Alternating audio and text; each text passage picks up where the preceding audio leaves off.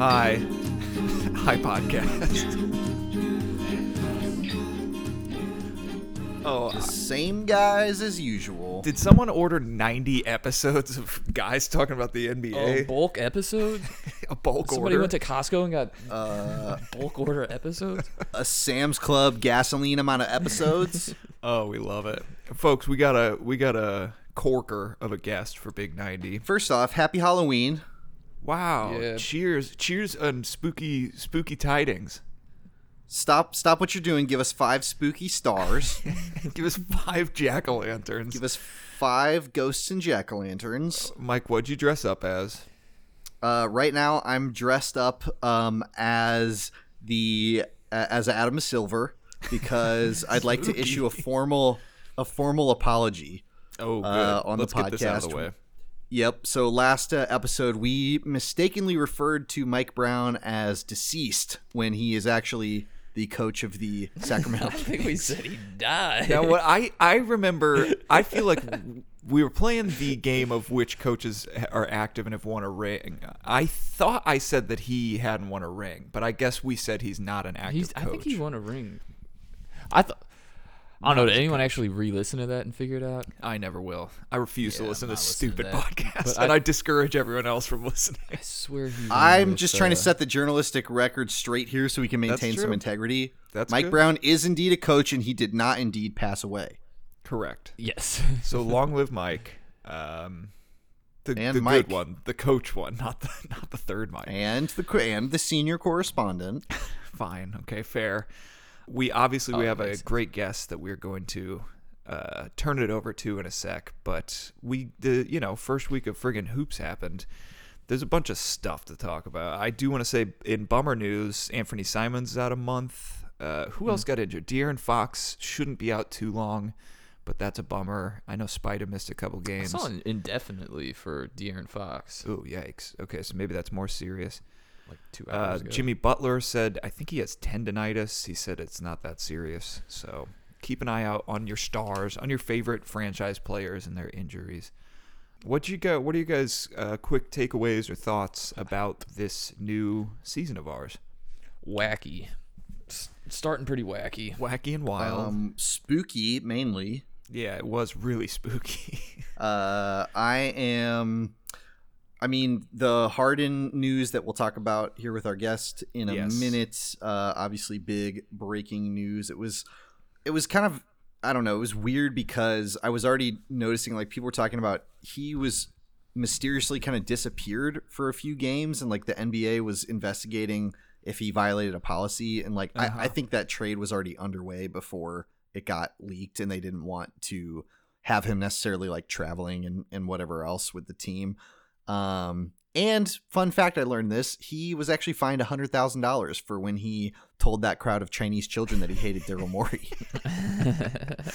oh, hey, there was no hate. He's just.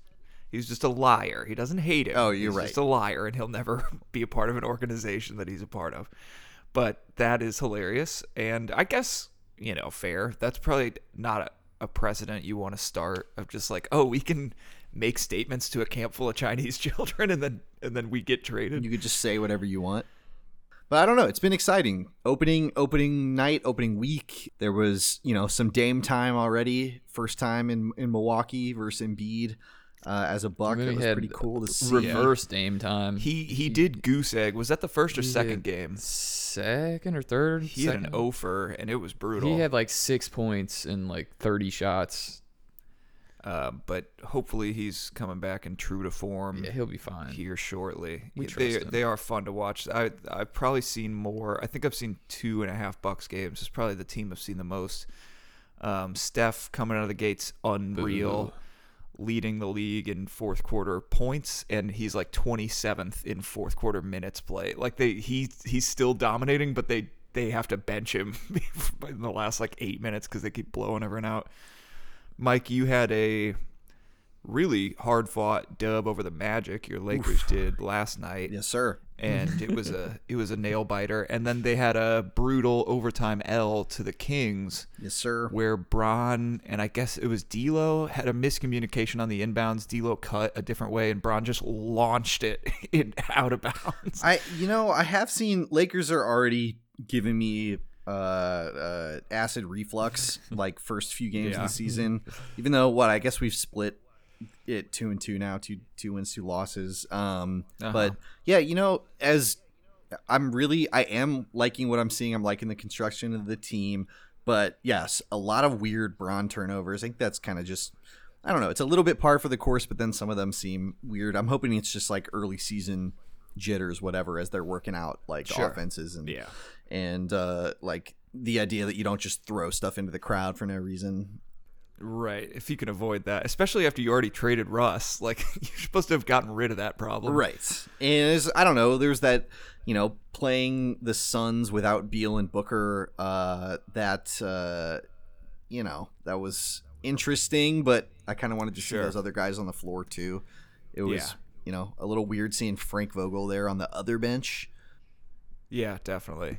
But I don't know. It's been fun. It's been fun. It's been horrifying. Um, I've only thrown up four times, so Good. only uh, seventy-eight more to go. Yeah, cheers. Uh, I, I we did talk with Seth about uh, the Knicks a good amount, so I'll I'll keep this short, except for a classic depressing come into MSG and set a record. Uh, Kristaps Porzingis, former Knick, scored the most points in NBA history by a player uh, making a franchise debut against the team that drafted them. So Wow. no one has ever cucked their drafted team in NBA history in over 75 years. than- Impressive. Than he did to us. And he really has proven me wrong so far. Again, I never I never said Porzingis is trash or anything, but I was like I don't know if he can keep it together and like can play aggressively with his body. Played against the Knicks. Well, he's never played Does it just count as many times as you hop teams? Yeah, You maybe it just reset. Rack up. obviously Wemby watch everyone is doing. He looks nice. That first game he got in early foul trouble, but he was still making an impact when he could. Spurs were up two on the Mavs until two minutes left. Kyrie hits a three, then a bunch of goofy back-to-back turnovers, and Luka hit a fadeaway three with two defenders, including Wembanyama, like right in his face.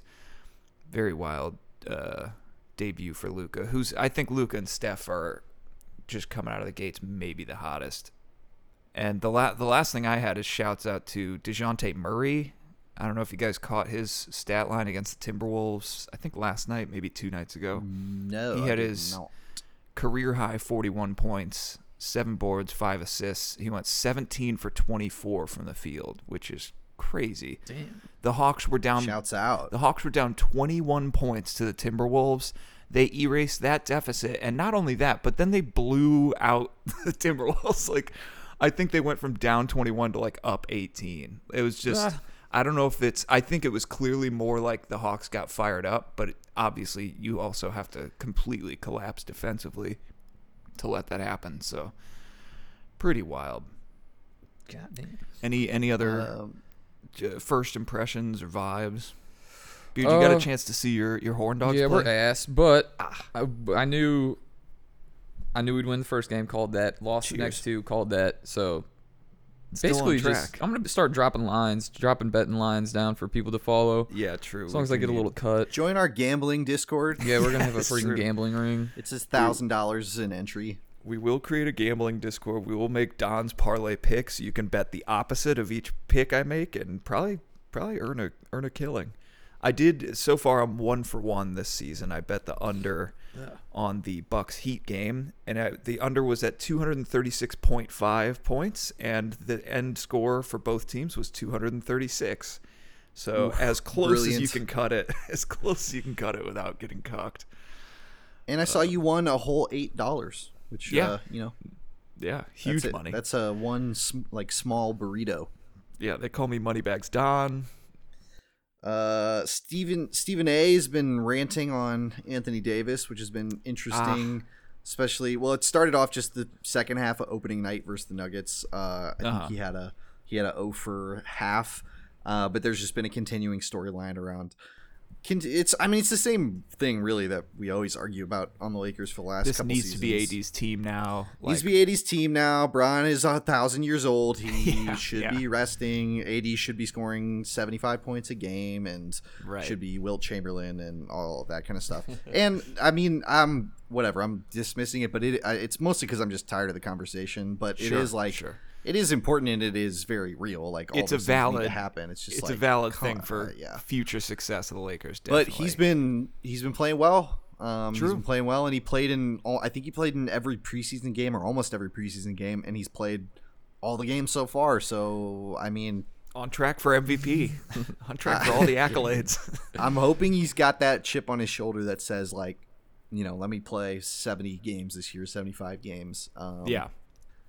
And yeah, that's what we need. Uh, I also found out this is just a interesting tidbit too. This dude Jordan Goodwin on the Suns, um, he's from Centerville, Illinois, so kind of extended St. Louis area. I don't nah. know if you call that. we don't No? accept that. I was hoping. I was that hoping. guy. To, I was all right. All right. Wrong side But of the he- river. he did play. He did play with at least. Okay, he's closer. Closer. He played with Bradley Beal in AAU, and then he played Oh, at nice. SLU. nice. So he is Okay, St. cool. Louis area. Yeah, I'll I'll, give him I'll, SLU. I'll rep that. Yeah, we'll I'll take allow it. it. barely. that's ours. Fucking barely. That's Don't ours. mess it up. Yeah, so keep a lookout for for that guy, folks. What was his name again? Uh, Jason Jordan Goodwin? Goodwin. Jordan Goodwin. Jordan Goodwin. Shouts out. Cheers to J So, Dot. Come on the come on the show. any closing thoughts I before gotta- we turn this over to ourselves? I got a couple interview? quick, quick things here. Um, since Mike brought up LeBron, real quick, his, I guess first game of his career, October 29th, 03. October 29th of this year, we're gonna run through the stats. Okay. 25 points, six rebounds, nine assists in 2003. Uh-huh. It is 20 years later. He puts up 27, 15, and 8. God. Uh, 12 for 20 on field goals in 03, 11 for 19 in 23. Oh, So unbelievable. pretty fucking crazy on that. And then somewhere in the comments of where I saw this, it said that it, it's gonna be weird looking back and saying that Bron played against like Reggie Miller and Wembanyama Yeah. in like 40 years or something. Yeah. That's and then I kept insane. looking, and it, it said that Reggie Miller played against Bron and Kareem, and Kareem played against Kuzi. So it's like one of those like how many Oh my handshakes are you away yeah, from? yeah, like to get back to the it's one of those things like how Abraham Lincoln was uh, actually friends with like John Mayer or whatever. Like Yeah, those things. exactly that. yes. Little known Um, fact, folks. But th- I thought that was cool. And then one more thing, I think this is. But did you guys see that Kim K and the NBA collabed with Skims? Yes. Uh, honestly, kind of a uh, fu to the WNBA. I feel like that's a that would be a cool Oh, brand bro. synergy thing. She too. get, she made their uniforms and they all came out fucking tight. Not necessarily that, but came out skimmy like- dipping. I mean, the the brand cohesion makes more sense, and it would be a cool way to to help grow that already exponentially growing market. But but still, cheers. Get Yeah, your bag, Kim. Big ups. and Adam. Kind of Did hate you it, see? but that's okay. Did you see the picture of her standing next to Adam Silver just cheesing? It's great. And then I got a couple fun, fun little season, spooky season names I came up with. Oh, hell Everybody yeah. brace yourself. let's We're- go. We're gonna we're gonna start with they're really fucking stupid. we're gonna start with the uh, NBA teams I came up with. Uh huh. Um, pretty in house, except for you, Sheldon. I couldn't figure one out for you. L.A. Crystal Lakers, because you know Camp Crystal Lake with. All right, Is well, that that, a one didn't land. is that a horror movie The folks at home. Uh, I think it's. I think it's Freddy. It might be Jason, Oh, Jason, nice, but it's, okay. yeah, it's one of the slasher. Camp Crystal Lake. They go and get fucked up. um, All right, horrifying, but and then Good. this this one has two options. You have either the Charlotte Murder Hornets Ah. or the Charlotte Horror Nets. I like that one. um, and then a couple names, and then I got tired and couldn't think of any more. But we have Boo Dort, Fucking boo door. That's great. and then uh, Daniel Haunted House Yeah. Junior. So a lot of fun with those. A lot of fun to start the season here. That's a blast. That's a blast. shouts out on spooky season for the Untitled Boys. Folks, we hope you had a, sp- a spooky Halloween, and uh, obviously we did. go watch uh, go watch how to make a basket and uh, listen uh, to us talk to Mr. Seth Rosenthal. Beautiful. Take it away.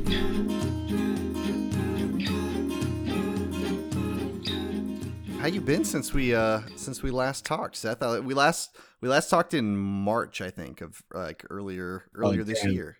I was deep in the shit in March. Yeah. Yeah. yeah. you had a you had a one month old at the time. We talked about how you were watching the Knicks in the middle of the night. yeah. Fuck, man. Dark times. Uh well, now I have a nine month old, which A means I kept the kid alive that whole time. Cheers to Shouts that. out. Oh, shout amazing. Shout out to your boy. Uh, I'm doing well. I am definitely in better shape than I was last time you spoke to me. Sleep schedule back to like relatively normal human hours, or eh, you know, better than it was in March. Put it that way. Yeah, fair. and uh, is it is it cool to see how large and famous we've gotten since your last yeah? How does that on the show? How's that, How's feel? that feel for you to see? It's extremely exciting. I feel like I got in on the ground floor, and now right, that totally. the, now that this IP has generated multiple movie franchises, I feel. I mean, I, I, feel like I'm owed royalties at some point. yeah, that no, that's fair. We were featured in the featured in the Spider Verse and uh, New York Times profiles. It's doing well, but but yeah, we're we're happy to have you back. Um, I guess we can we can probably just kind of jump right in if you're good to go. Yep, ready whenever our first repeat guest, I think. Happy to have him here. Uh, you know his work from Secret Base and uh, an exciting new series that we're looking forward to talking to you about. We have uh, Seth Rosenthal on the pod. Welcome back. Hello, I'm so excited to be the first second time guest. Yeah. Does that absolutely. mean all the other guests were so badly behaved that you didn't have them back? Yeah, they're correct. They're we've, boycotted. we've invited yes. no one back. Banned. Uh, you were the only one that didn't just absolutely tank the pod when you got all right. Well, all right. My, my goal is to not get invited back for a third time. okay. I, we accept that challenge. No three peats. Um, well, this is, I think, uh, I don't know if you have any initial thoughts on this, but just because it's kind of hot off the presses as of 1 a.m. last night, maybe we kick this off with the with the trade of the season so far. Um, James Harden finally uh, whined and complained, I guess, his way to the Clippers and got what he wanted. Um, according to Woj, Sixers are sending Harden, PJ Tucker, uh, Filip Petrusev to the Clippers in exchange for Marcus Morris, Robert Covington, Batum, KJ Martin, a 28 unprotected first round, two second round picks, 2029 pick swap that will be routed to a third team. Uh, so big ol' upheaval for for two of those teams. What, uh, any any initial thoughts on on them making this move? I really want to like come in hot with a bunch of really strong opinions about uh, Filip Petrusev, but yeah. Uh, no, I, I mean, one wonders if like James Harden has kind of trying been trying to get to LA the whole time, and yeah, mm-hmm. all of these trade demands have been like, here's my list of teams, but really I want to go to LA. Uh-huh. And now, fi- now finally he's home. I don't know. It's cool. I want to see James Harden play. I know that's like a weird thing to yes. say, but like I'd rather the basketball players just be playing basketball and that all the teams have all their guys. It's cool for the Clippers to have a bunch of LA dudes. I think that's uh-huh. like a, fun, interesting wrinkle. I think it's fun and hilarious that Furkan Korkmaz wanted to be in the trade and both teams were like, "Uh, uh-uh, you should That's. I think that's cool. I think that like for the Sixers this means that Tyrese Maxey can fully settle into a role of shooting yes. a fucking million yeah. times a game, yep. which yes. is what he should be doing, and that's awesome. And I think it, it, it, just every everyone should be pleased with this, and now we get to move on, and it happened quickly, and I, I, I think it's you know not that I particularly want good things for the Sixers or Clippers, but as a fan of sure. the NBA, like yeah, fine, good, this is settled, now we can move on. Definitely yes. good to good to get it out of the way, especially early. Like stop the bleeding because you know every extra game, like you said, every extra game where you're where Harden either doesn't show up or is just sitting in plain clothes, like that just it doesn't feel right. It's nice to yeah. nice to have him happy. It's ugly. It is good. Like there will be lineups in LA that have Russ and yep. Harden and Paul George and Kawhi, and that's really and then also Yeah. like it's cool that it'll be those four guys all you know LA stars, and then Yeah. the four and then like Ivica Zubac, you know, like Yeah. is the fifth guy.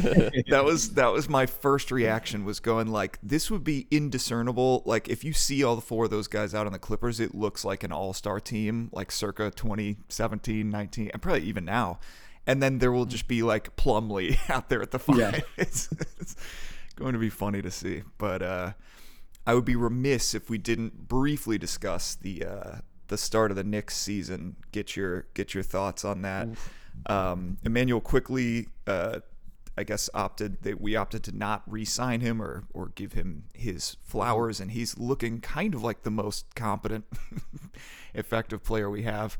Um, any thoughts on kind of the Brunson Randle super slow start? I know we're shooting, I think, 66% from the free throw line, and should have won, should have beat the Celtics that opening night game.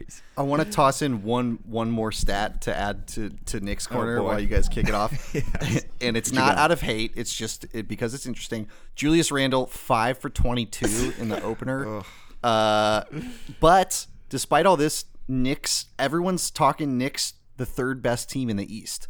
So okay, now you guys. I mean, pretty small sample size, That's obviously. crazy. I'm just saying that's what I'm hearing.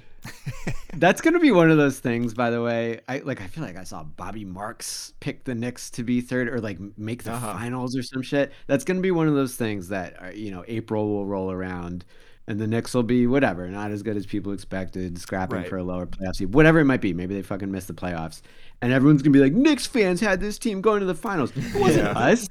It Yep. wasn't us. It was the smart people. I would never pick the Knicks to go to the finals or like be third in the East. no Knicks fans would ever would ever give you that confident of, of a take. but- Absolutely not. But, Um, we're still gonna be know. blamed for it.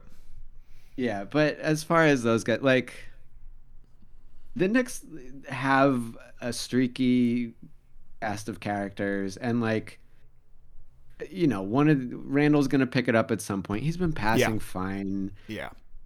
I'm less with Randle. It's very rarely his stats for me. It's always just like body language. It's like Attitude. he Yes, he has been actually passing the ball and like defending okay and stuff. He just kind of like keeps dragging around and people look mad at him and that always bothers me. Yeah.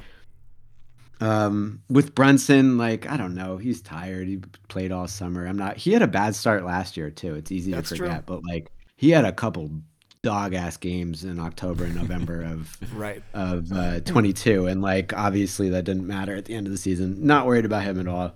Sure. And like Barrett has shot the ball well. He's usually the guy who comes out of the gate shooting like 0 for 73. So, you know, like in by next week, Randle will have a game where he hits nine threes and RJ Barrett will shoot 2 of 20. Quickley Right. will fall off, but Grimes will hit seven threes in a game. Like I they have looked like absolute dog shit and been competitive in all three games they played. So like Yep. I'm I'm fine with it.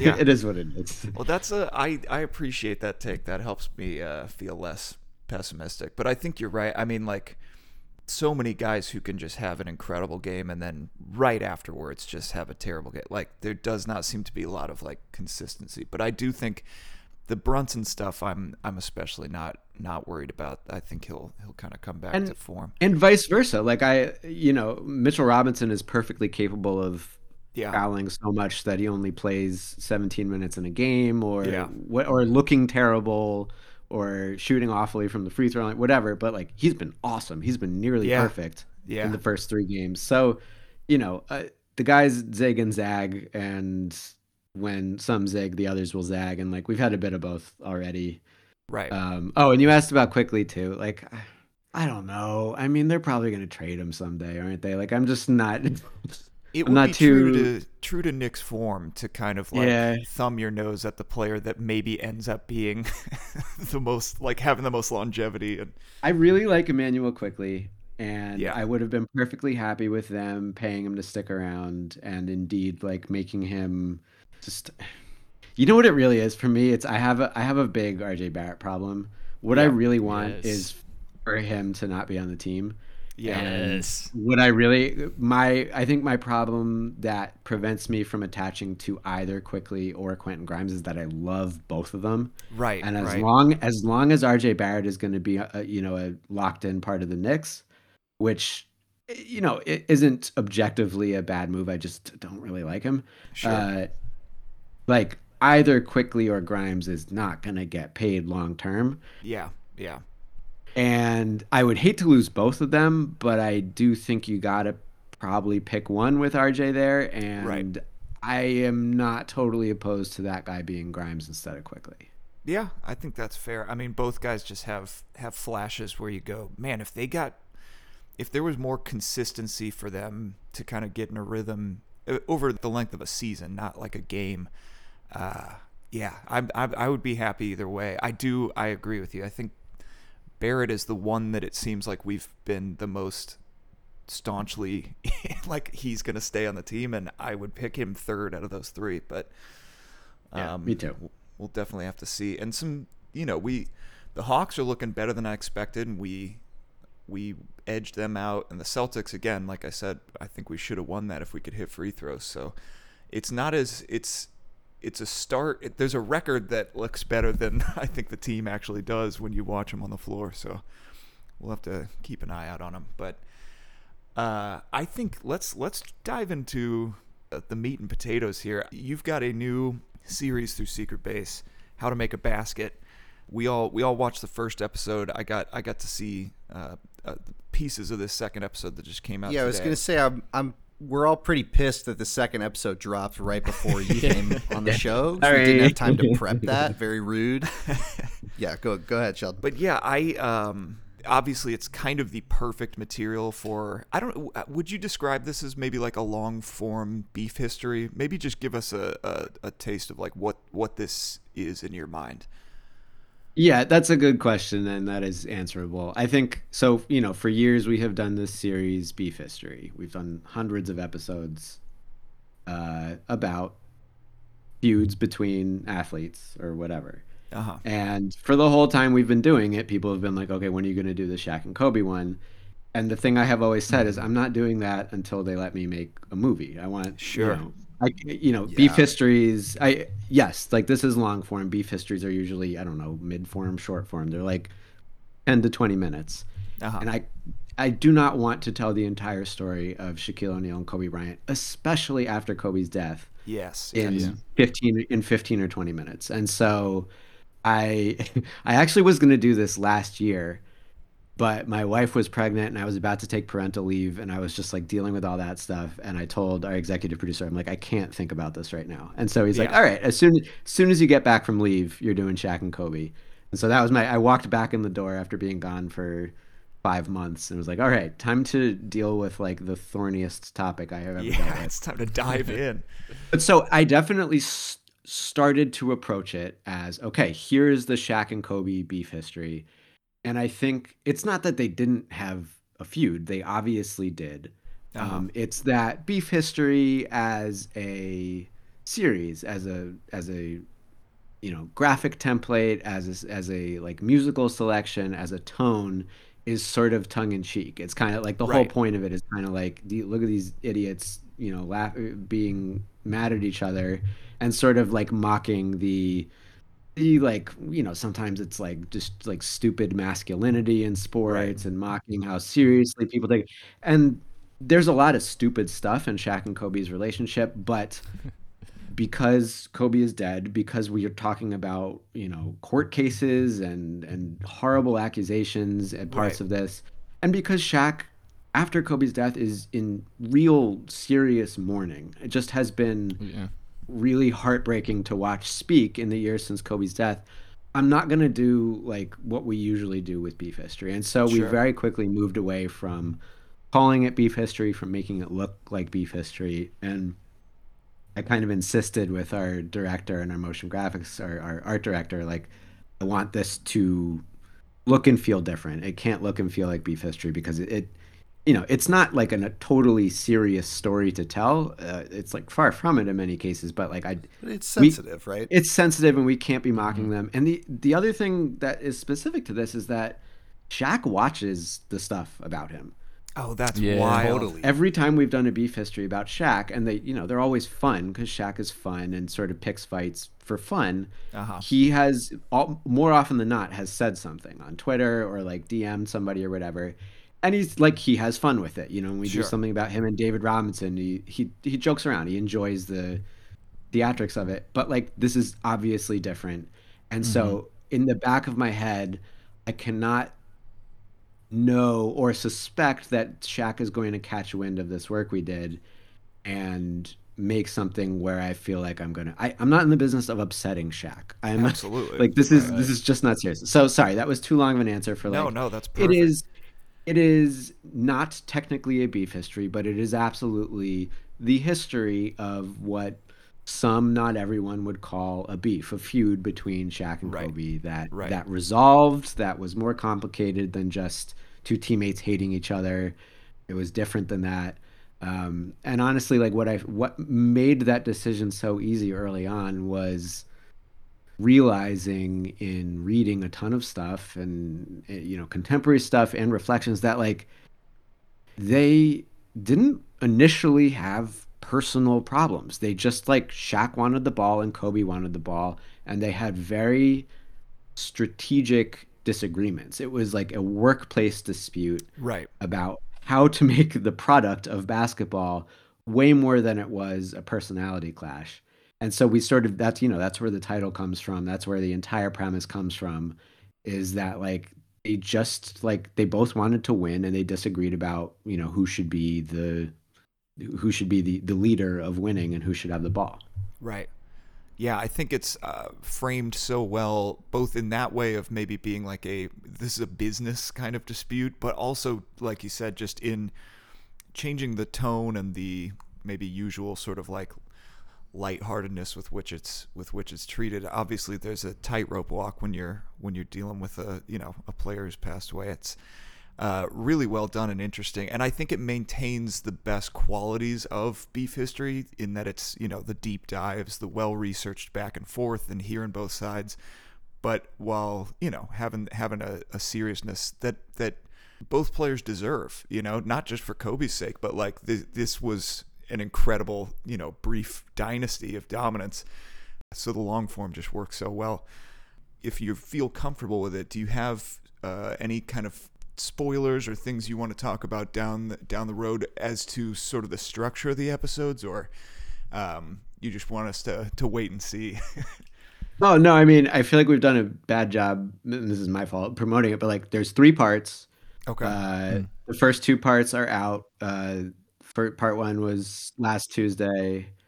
Part two came out uh, as we're speaking October 31st, and then part three will come out November 7th.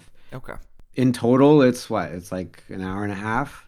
It's, uh-huh. it's, it's okay. feature length. It's, it's, a bunch of yeah. words. It's like ten thousand yeah. words, um, and it's basically chronological. I mean, in each in each part, I I wanted to sort of they they offered a very easy narrative three part structure of like, right. hey, we just met each other and this isn't going great, but Phil Jackson fixed it. Yay, it's over.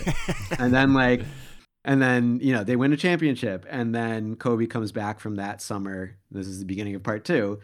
Comes back from that mm-hmm. summer and he's like, I know we won a championship, but I would like to be the one who takes all the shots when we win a championship. And that totally re-inflames the feud. Yeah. And what I found is basically that like, you know, everyone kind of ganged up on Kobe and put him back in his place. Like uh-huh. Shaq, Shaq and Phil together were like, no, Shaq, Shaq should really be the one getting the ball. And like you know you can have your fun in the regular season or have a game here or there but like Shaq is the centerpiece of our offense. Right. And then they won two more titles and you know yay beef is over. And then you know like there were headlines like that in 2003 like these guys are best of friends now and then part two ends with in the summer of 03 well let's be specific here in the spring of 3 uh-huh. kobe was kobe was like hey i'm you know i'm gonna exercise uh, my free agency next summer. Like I might right. actually look around a little bit. Um, you know, not only am I not going to pick up my option, which is normal, but I, I am going to like do free agency in 04. Yeah, pursue my um, And so beginning to flex the power that he was going to have as a you know mid twenties free agent, as opposed to Shaq, who was in his early thirties and starting to really deal with serious injuries and training issues. Uh, Kobe foresaw uh, that he would have a ton of power the following summer, and that if he wanted, as it would prove to be the case he did, if he wanted to be the guy on the team uh-huh. and wanted to get the ball and wanted to take the most shots and wanted to win MVP and finals MVP and all that, um, which he was very, very candid about, not only privately at the time, but in public later. There's this quote from like 2017 or 2018 where they uh, Ric Bucher did an oral history for Bleacher Report of the 04 Lakers, uh-huh. and Kobe's recollection of what he was thinking at at, at the time is just. Uh, I think I'm gonna get this exactly right. It was, I'm gonna show you fucks what I can do on my own. Like he very, oh my god, very pointedly was like, I want to be the best player on it. It's like the yeah. opposite of the yeah. super team approach. I would like to be removed from the super team, right? And either I'm gonna go somewhere else and be the best player, or you're gonna let me be the best player. And he was so powerful. He was so beloved by fans. He was so beloved by the Buss family. He was such a moneymaker and such, obviously, I don't want to leave this out, such an excellent player. Yes. Mm-hmm. And so in his prime, that even though, even though between saying this and achieving it the following summer, even though he was credibly accused of raping somebody, yeah. he was able to pull this off. Like the, the Lakers still, while Kobe was embroiled in his court case, looked at their stars and were like, "Sorry, Shaq, we are not paying you. We're paying Kobe." Right. Like it, it was a long foreseen power move in pushing out everyone except for himself. Yeah. And like, you know, one can wonder what if the Lakers won it all in 03? They weren't gonna. But what if uh-huh. they won it all in 04? that could have happened like Right. And Kobe really wanted to be alone. Uh which is wild. And it's also wild that, you know, he went ahead and won a couple more rings as the best player on the team. But yeah, but that is that's that's what's coming in part three is that like they have on the, you know, as Kobe's court case unfolds in 03, uh Shaq Shaq's name comes up in that. Like th- those things directly connect.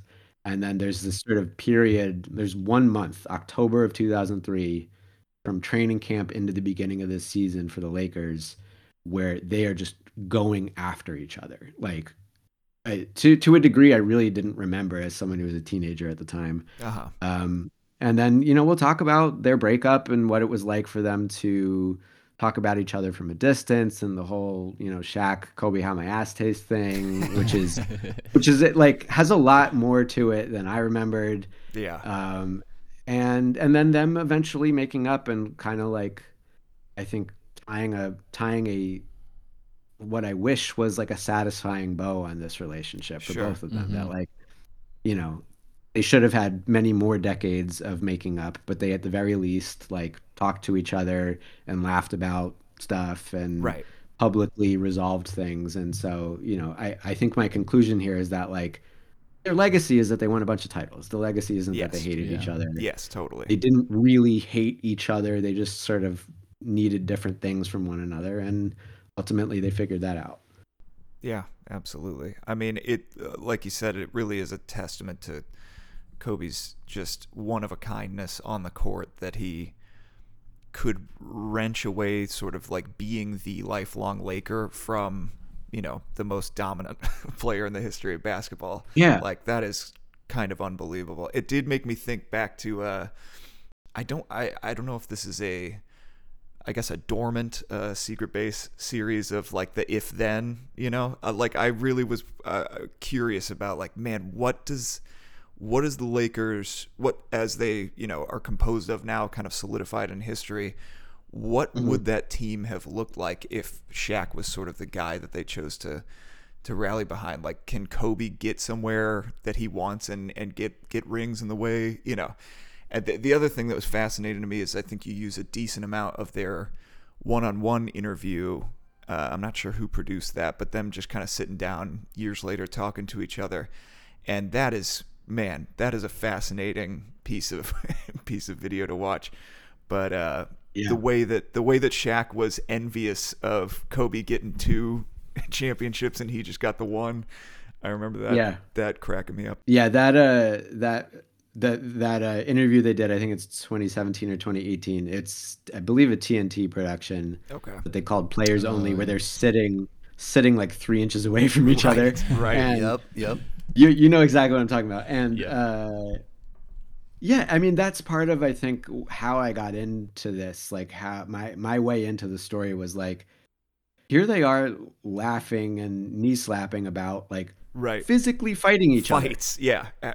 Combat. or having like these massive disagreements about not disagreements but just like differences in lifestyle about like how seriously are you going to take conditioning how seriously are you going to take like getting better at shooting and things like that like you could not find more two more different philosophies to basketball playing uh, and like it's funny to them not now but it was funny to them in 2018 and it was clearly not funny in to Kobe in you know 99 or 02 Right, to be like all right here I am. I'm you know fairly average sized for an NBA player and I'm extremely athletic and talented but like I know that what I need to be the best is to work harder than everyone else. And it is very important to me that my reputation be that I worked harder than everybody else and Shaq, it is actually, I think, important to Shaq to do the opposite.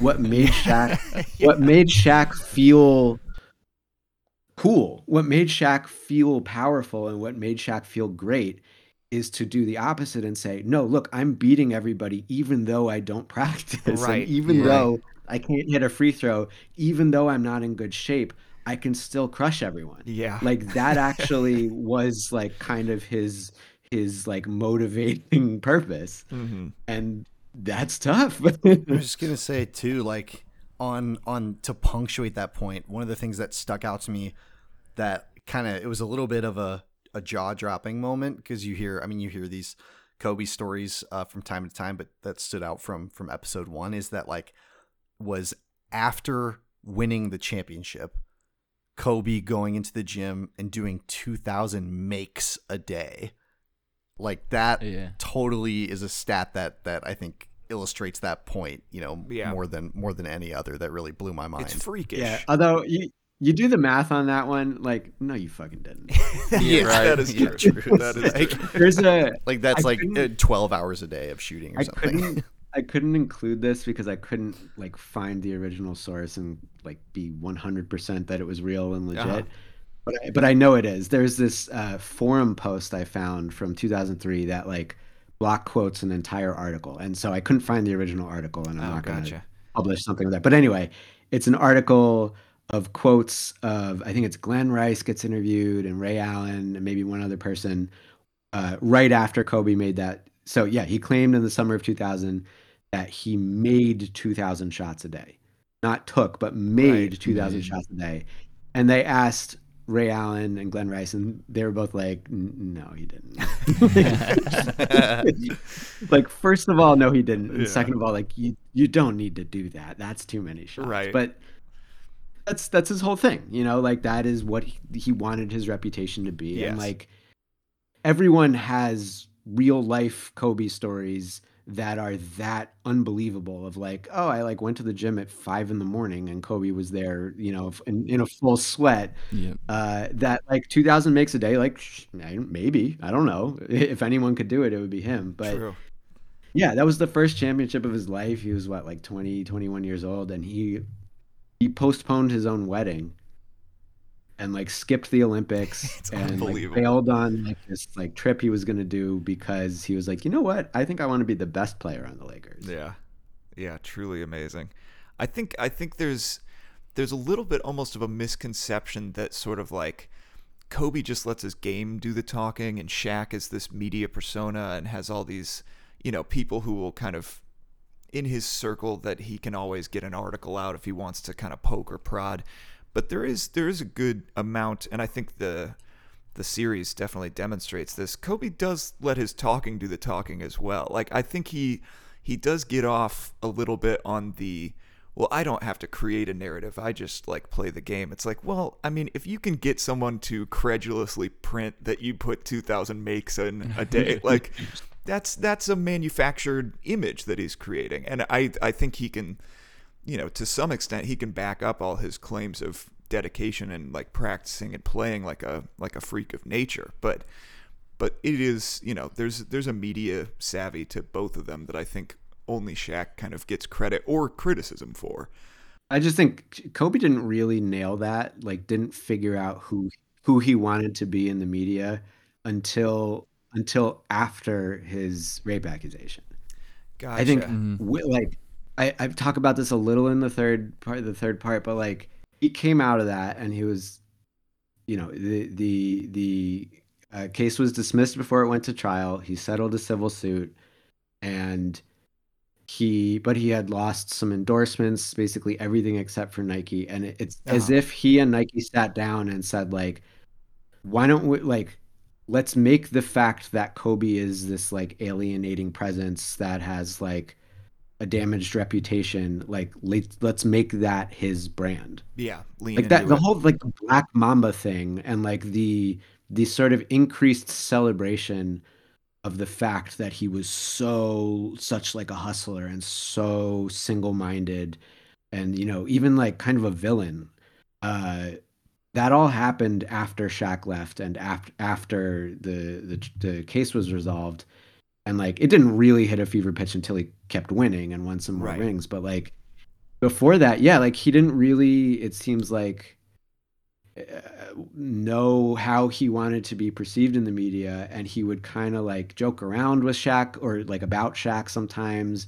And then when he really wanted to me, be mean he would like go do an exclusive and like really yeah. go after him. Whereas like yeah Shaq is sort of just like plays the media like a fiddle all day every day and just talks endlessly definitely yeah so it's different uh, effectiveness in the way that they they handle the media especially in the early days that's that's interesting to mm-hmm. again watching this series just see it play out uh, chronologically and go like okay one guy is sort of crafting his image better or in a way more that he likes and, and is kind of winning over more people i think i think one of the most interesting pieces of this part in the lakers history is phil jackson's role as you know i was sort of the michael jordan whisperer i i got a uh, sort of Kobe-like player who wants the ball 100% of the time. I got him to, to the extent that he can, buy into a selfless triangle offense and manage the sort of ego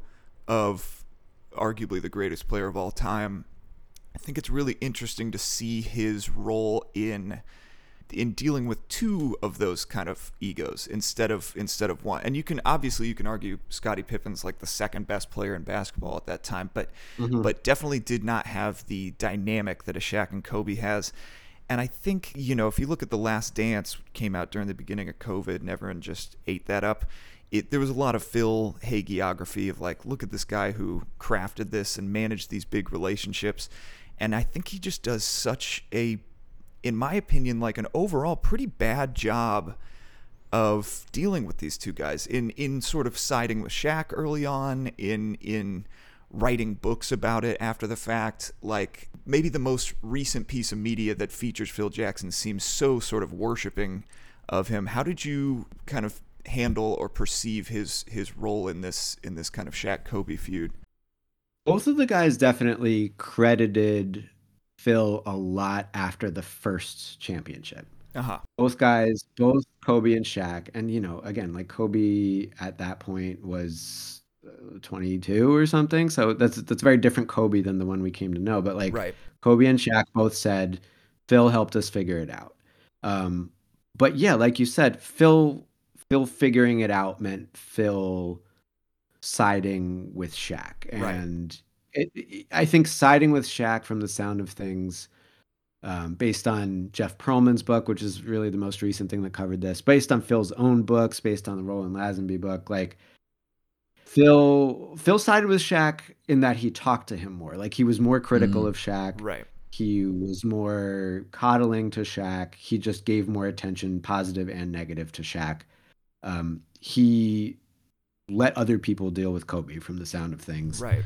Um, but but both Shaq and Kobe felt like, oh, Phil was the difference for the first championship. Uh huh. And after that, yeah, I, I he, he was he was pretty horrible to Kobe, and Yeah. he, and Kobe Yeah. was pretty horrible to him in return. Um, but Kobe is a player who's in his early twenties, and Phil Jackson is one of the greatest coaches ever. And Right. There's an obvious. Well, I'm going to say there's a power imbalance. That power imbalance eventually favored Kobe, um, but there is an authority imbalance there, and Yeah. Phil dealt with that by. I'm listen, like I am not alone here in being a Knicks fan, and we know what it's like to have a team be coached by Phil Jackson yeah. and have him be leaking like a fucking sieve about the players on his own team Right. and and just talking shit in the media and picking on people and Uh-huh. like he he dealt with Kobe quote unquote you know toward the end of their first stint together by like going on television and talking about a guy who in let me get my year right here in 01 was like had stopped talking to his family because his family all like disapproved of his fiance. Like Right. Kobe was in bad shape and Phil and then uh, messed up his ankle and missed a bunch of basketball and Phil was on TV making fun of him. Yeah. Just gasoline on the fire. And so like maybe I'm not, you know, as an expert as at seven dimensional chess as Phil is, and that was actually the perfect emotional manipulation required to get the best out of the Lakers, but like I don't know, that just seems like he was an asshole for yeah. a bit. And absolutely. uh you know, again, that that's another relationship that ended up fine. And- Right. And that's right. great. I'm glad it did. Um, but yes, I would agree that like it seems like for parts of that dynasty, the Lakers not that the Lakers won in spite of Phil, but that Shaq and Kobe figured it out in spite of Phil. Right. Uh, and that Phil is among the reasons that things unraveled the way they did. Definitely. I think he he deserves as much of the blame for what happened in 04 as the other two guys do. Yeah, I I remember, um, again, I guess after the last dance and COVID, just starting to dive into his you know eleven rings and some of his sacred hoops and things like that, and then I got to uh, what was it, the last season? Is that what it was called? The the one where Yep, he really yep. talks about the 04 losing to the Pistons, and I just it felt like tabloid smut. Like it it really was kind of disappointing to a to me for a guy that I was starting to probably you know idolize too much or give too much credit for whatever. It might have been good to good to have that in hindsight just to taper off my perception of him. But but gosh, he yeah he just it. I don't know if it was cynical or like craven or like you said maybe deep in his mind he just thinks well yeah you can be an asshole if that's what it takes to motivate someone like very very bizarre I think he's a messy dude. sure I think he's a messy dude. I Yeah. think Phil Jackson, like, I think he continues to prove this in his posts. Like, you know, now now that he's out of the NBA, it seems like every six months or so he hops on Twitter or like does an interview and he's like, "Oh, by the way, I'm an asshole." Yeah. Just so you guys all remember, like, Yeah. I am the protagonist of the world, and here's my opinion about. You know all those young black NBA players. Like he's he's a fucking asshole. Yeah. he's, he's, And his he's, his he's uh, nasty dude. The specter of his hand is always kind of puppet mastering over the Lakers. Like no Yeah. matter what, uh, you just feel it and you hear he it. really likes really likes to be the center of the attention center of attention and he is perfectly happy for that to be him saying completely inappropriate stuff yeah it's a tough yeah as years go on and kind of he's removed from his sort of legacy and association with those teams and more as just like this old guy saying awful things it's it's a tough tough way to end his sort of i don't know legacy career well um i i just uh i w- want to plug it again how to make a basket uh really really exciting and I don't know, just interesting. Can't can't wait for each week when the next one comes out. You got anything you want to plug besides besides that? We can try to link to the to the YouTube channel and uh no that's basically the main thing i got going right now very cool. uh but i i appreciate the chance to talk about it and appreciate you guys watching it yeah, of uh, and I hope other people see it and enjoy it and uh, are nice to me about it. and we'll we'll have you uh, we'll have you and Shaq back on for the uh, for the post wrap uh, you know opinion debate. yeah, you got to let us know if you get a if you get a DM from him. Um, I'm very curious. I curious. will let you know. I am. I am afraid of two things right now: Shaq and Shaq himself and then Kobe's fans. Yeah. Are the two people. I That Yeah. fair. Yeah. That is definitely fair. All right. Well, Seth, thanks again for coming coming back on the show. We appreciate you. Thanks a lot for having me.